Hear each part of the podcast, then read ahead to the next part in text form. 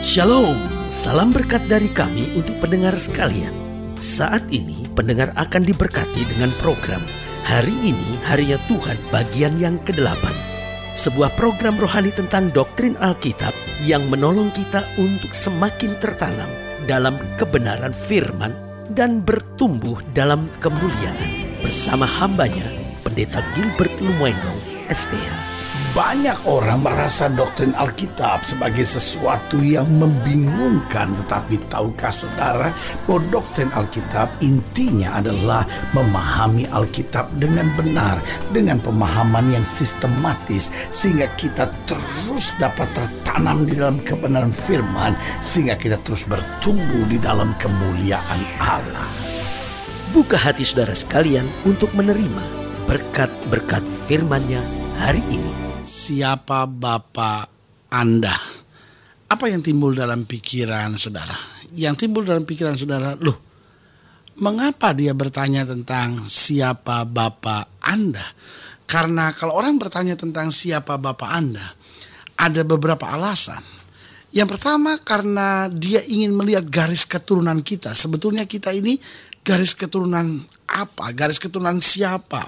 Dan jika kita mulai menyebut nama marga, jika kita mulai menyebut nama family, jika kita mulai menyebut nama ayah, saudaraku yang kasih dalam Tuhan, biasanya orang mulai menemukan gambaran. Saudara sebut nama ayah saya Bapak Charles Yahaan. Yang timbul dalam pikirannya, wah orang ini berasal dari Sumatera Utara. Tetapi kalau tiba-tiba sudah bilang ayah saya bernama Budiman Wijoyo. Yang timbul dalam pikiran orang itu, wah orang ini mungkin berasal dari Pulau Jawa. Kalau saudara tiba-tiba bilang, ayah saya dokter Joni Simanung Khalid misalnya. Yang timbul dalam pikiran orang, wah berarti dia ini anak seorang dokter. Kalau sudah mulai sebut ayah saya, profesor, siapa begitu. Yang timbul dalam pikirannya adalah, oh dia anak seorang dosen. Karena siapa ayah kita menggambarkan keturunan apa yang sebetulnya ada di dalam kita. Nah, saudaraku yang kasih dalam Tuhan, pepatah Belanda pernah berkata begini, the apple it ver van the boom. Artinya, apa pun yang ada dari ayah kita itu sangat mempengaruhi garis keturunan, sangat mempengaruhi siapa kita. Tetapi tahukah saudara, ketika kita menerima Yesus sebagai Tuhan dan Juru Selamat, kita bukan sekedar anak-anak dunia ini, tetapi kita anak-anak kerajaan sorga. Haleluya. Selamat datang dalam program kita hari ini, Harinya Tuhan. Sebuah program rohani yang mengupas kebenaran-kebenaran firman Tuhan secara sistematis. Dan di dalam pembahasan Alkitab secara sistematis ini, kami bertujuan agar setiap kita memiliki dasar keseharian hidup yang jelas. Bahwa dasar keseharian kita bukan pandangan dunia ini, tapi dasar keseharian kita adalah firman Tuhan. Karena hanya orang-orang yang berjalan dalam firman Tuhan sajalah yang akan mampu menang di tengah-tengah tantangan dunia yang keras seperti hari-hari ini. Haleluya. Nah, saudaraku yang kasih dalam Tuhan dan dalam program ini memang kita sedang membahas tentang siapa Bapa kita. Saudaraku yang kekasih dalam Tuhan, Alkitab jelas bilang orang yang berasal dari daging akan hidup oleh daging dan akan memiliki sifat-sifat daging. Tapi orang yang hidup oleh roh akan mematikan perbuatan-perbuatan daging karena dia akan mempermuliakan Kristus. Nah, saudaraku yang kasih dalam Tuhan, di dalam kekristenan juga sama. Siapa yang menjadi Bapa kita? Ada banyak orang menyebut dirinya Kristen, tetapi bapaknya adalah keegoisannya. Ada banyak orang yang menyebut dirinya Kristen, tapi bapaknya adalah kesombongan hatinya. Ada orang yang menyebut dirinya Kristen, tetapi bapaknya adalah uang. Tetapi ada juga orang yang menyebut dirinya Kristen, tetapi bapaknya adalah Bapa di sorga yang selalu mencukupi keperluannya, mengubahkan kehidupannya, memberi damai sejahtera dalam hidupnya, dan membawanya pada kemenangan dan mujizat yang luar biasa. Haleluya. Nah, dalam program ini kita sedang membahas Yohanes pasal 8. Yohanes pasal 8 ayat 37 sampai ayat yang ke-47. Nah, setelah Yesus berbicara kepada murid-muridnya pada saat itu tentang jika kamu tahu kebenaran, kebenaran akan memerdekakan, tapi mereka langsung berkata kami keturunan Abraham. Nah, Apa jawab Yesus pada ayat yang ke-37? Yohanes pasal 8. Aku tahu bahwa kamu adalah keturunan Abraham. Tetapi kamu berusaha untuk membunuh aku karena firmanku tidak beroleh tempat di dalam kamu. Apa yang kulihat pada Bapa itulah yang kukatakan. Dan dengan demikian juga kamu perbuat tentang apa yang kamu dengar dari Bapamu. Jawab mereka kepadanya, Bapa kami ialah Abraham. Kata Yesus kepada mereka, jikalau sekiranya kamu anak-anak Abraham, tentulah kamu mengerjakan pekerjaan yang dikerjakan oleh Abraham. Tetapi yang kamu kerjakan ialah berusaha membunuh aku. Aku seorang yang mengatakan kebenaran kepadamu, yaitu kebenaran yang kudengar dari Allah. Pekerjaan yang demikian tidak dikerjakan oleh Abraham. Kamu mengerjakan pekerjaan bapamu sendiri. Jawab mereka, kami tidak dilahirkan dari zina. Bapak kami satu, yaitu Allah. Kata Yesus kepada mereka, jikalau Allah adalah Bapamu, kamu akan mengasihi aku sebab aku keluar dan datang dari Allah. Dan aku datang bukan atas kehendakku sendiri, melainkan dialah yang mengutus aku. Apakah sebabnya kamu tidak mengerti bahasaku? Sebab kamu tidak dapat menangkap firmanku. Ayat 44, Yesus berbicara dengan sangat keras, sangat tegas, sangat tajam kepada mereka. Iblislah yang menjadi bapamu dan kamu ingin melakukan keinginan-keinginan bapamu, ia adalah pembunuh manusia sejak semula dan tidak hidup dalam kebenaran. Sebab di dalam dia tidak ada kebenaran. Apabila ia berkata dusta, ia berkata atas sendiri. Sebab ia adalah pendusta dan bapa segala dusta. Tapi karena aku mengatakan kebenaran kepadamu, kamu tidak percaya kepadaku. Siapakah di antaramu yang membuktikan bahwa aku berbuat dosa?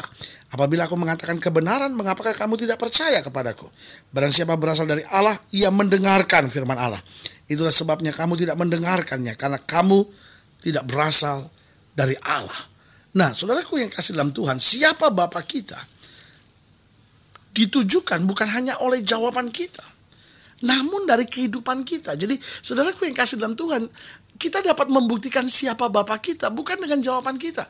Jangan bilang, oh Bapak saya adalah Allah. Oh Bapak saya adalah Tuhan yang bertanggung jawab itu. Bapak saya adalah Kristus yang mengasihi saya itu. Saudaraku yang kasih dalam Tuhan, mereka bilang bahwa Bapak adalah Allah kami. Abraham adalah Bapak kami. Tapi Yesus dengan tegas bilang, iblis yang menjadi Bapamu. Kenapa? Karena Yesus mau memisahkan dengan tegas bahwa bukan perkataan yang menjelaskan siapa Bapak kamu. Tapi perbuatan kamu. Karena kalau Allah adalah Bapak kamu, kamu akan mengerjakan pekerjaan Allah. Kalau Allah adalah Bapak kamu, kamu akan percaya kepadaku, kata Kristus. Kalau Allah adalah Bapak kamu, kamu tidak akan berniat untuk membunuh orang hanya karena mengatakan kebenaran. Nah, jadi Yesus mau jelaskan di sini bahwa siapa Bapak kita tidak ditujukan dengan jawaban-jawaban kita. Bukan hanya ditujukan dengan konsep-konsep yang kita mengerti, tetapi siapa Bapak kita akan ditunjukkan oleh perbuatan kita. Nah, Yesus mau menjelaskan beberapa hal penting di sini.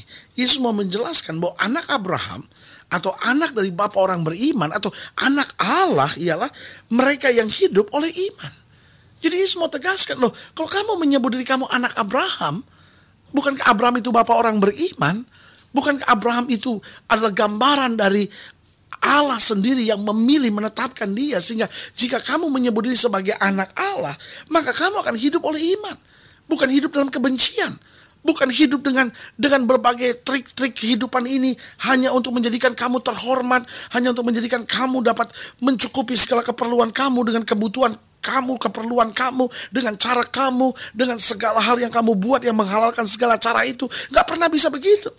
Tuhan sedang mau menjelaskan kalau kamu menyebut diri anak Abraham, kamu menyebut diri anak Allah, kamu menyebut diri anak iman, kamu menyebut anak kebenaran, maka kamu harus hidup oleh iman itu sendiri.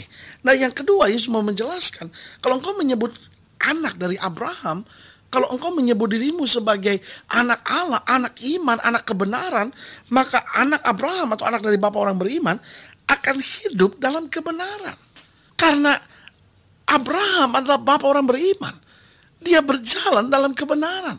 Walaupun Tuhan perintahkan sesuatu yang sulit untuk dia pahami, tapi dia mulai bertindak karena dia tahu apa pun yang Bapak perintahkan itulah kebenaran yang bukan harus diperdebatkan, tetapi harus dijalani, harus dituruti, harus ditaati.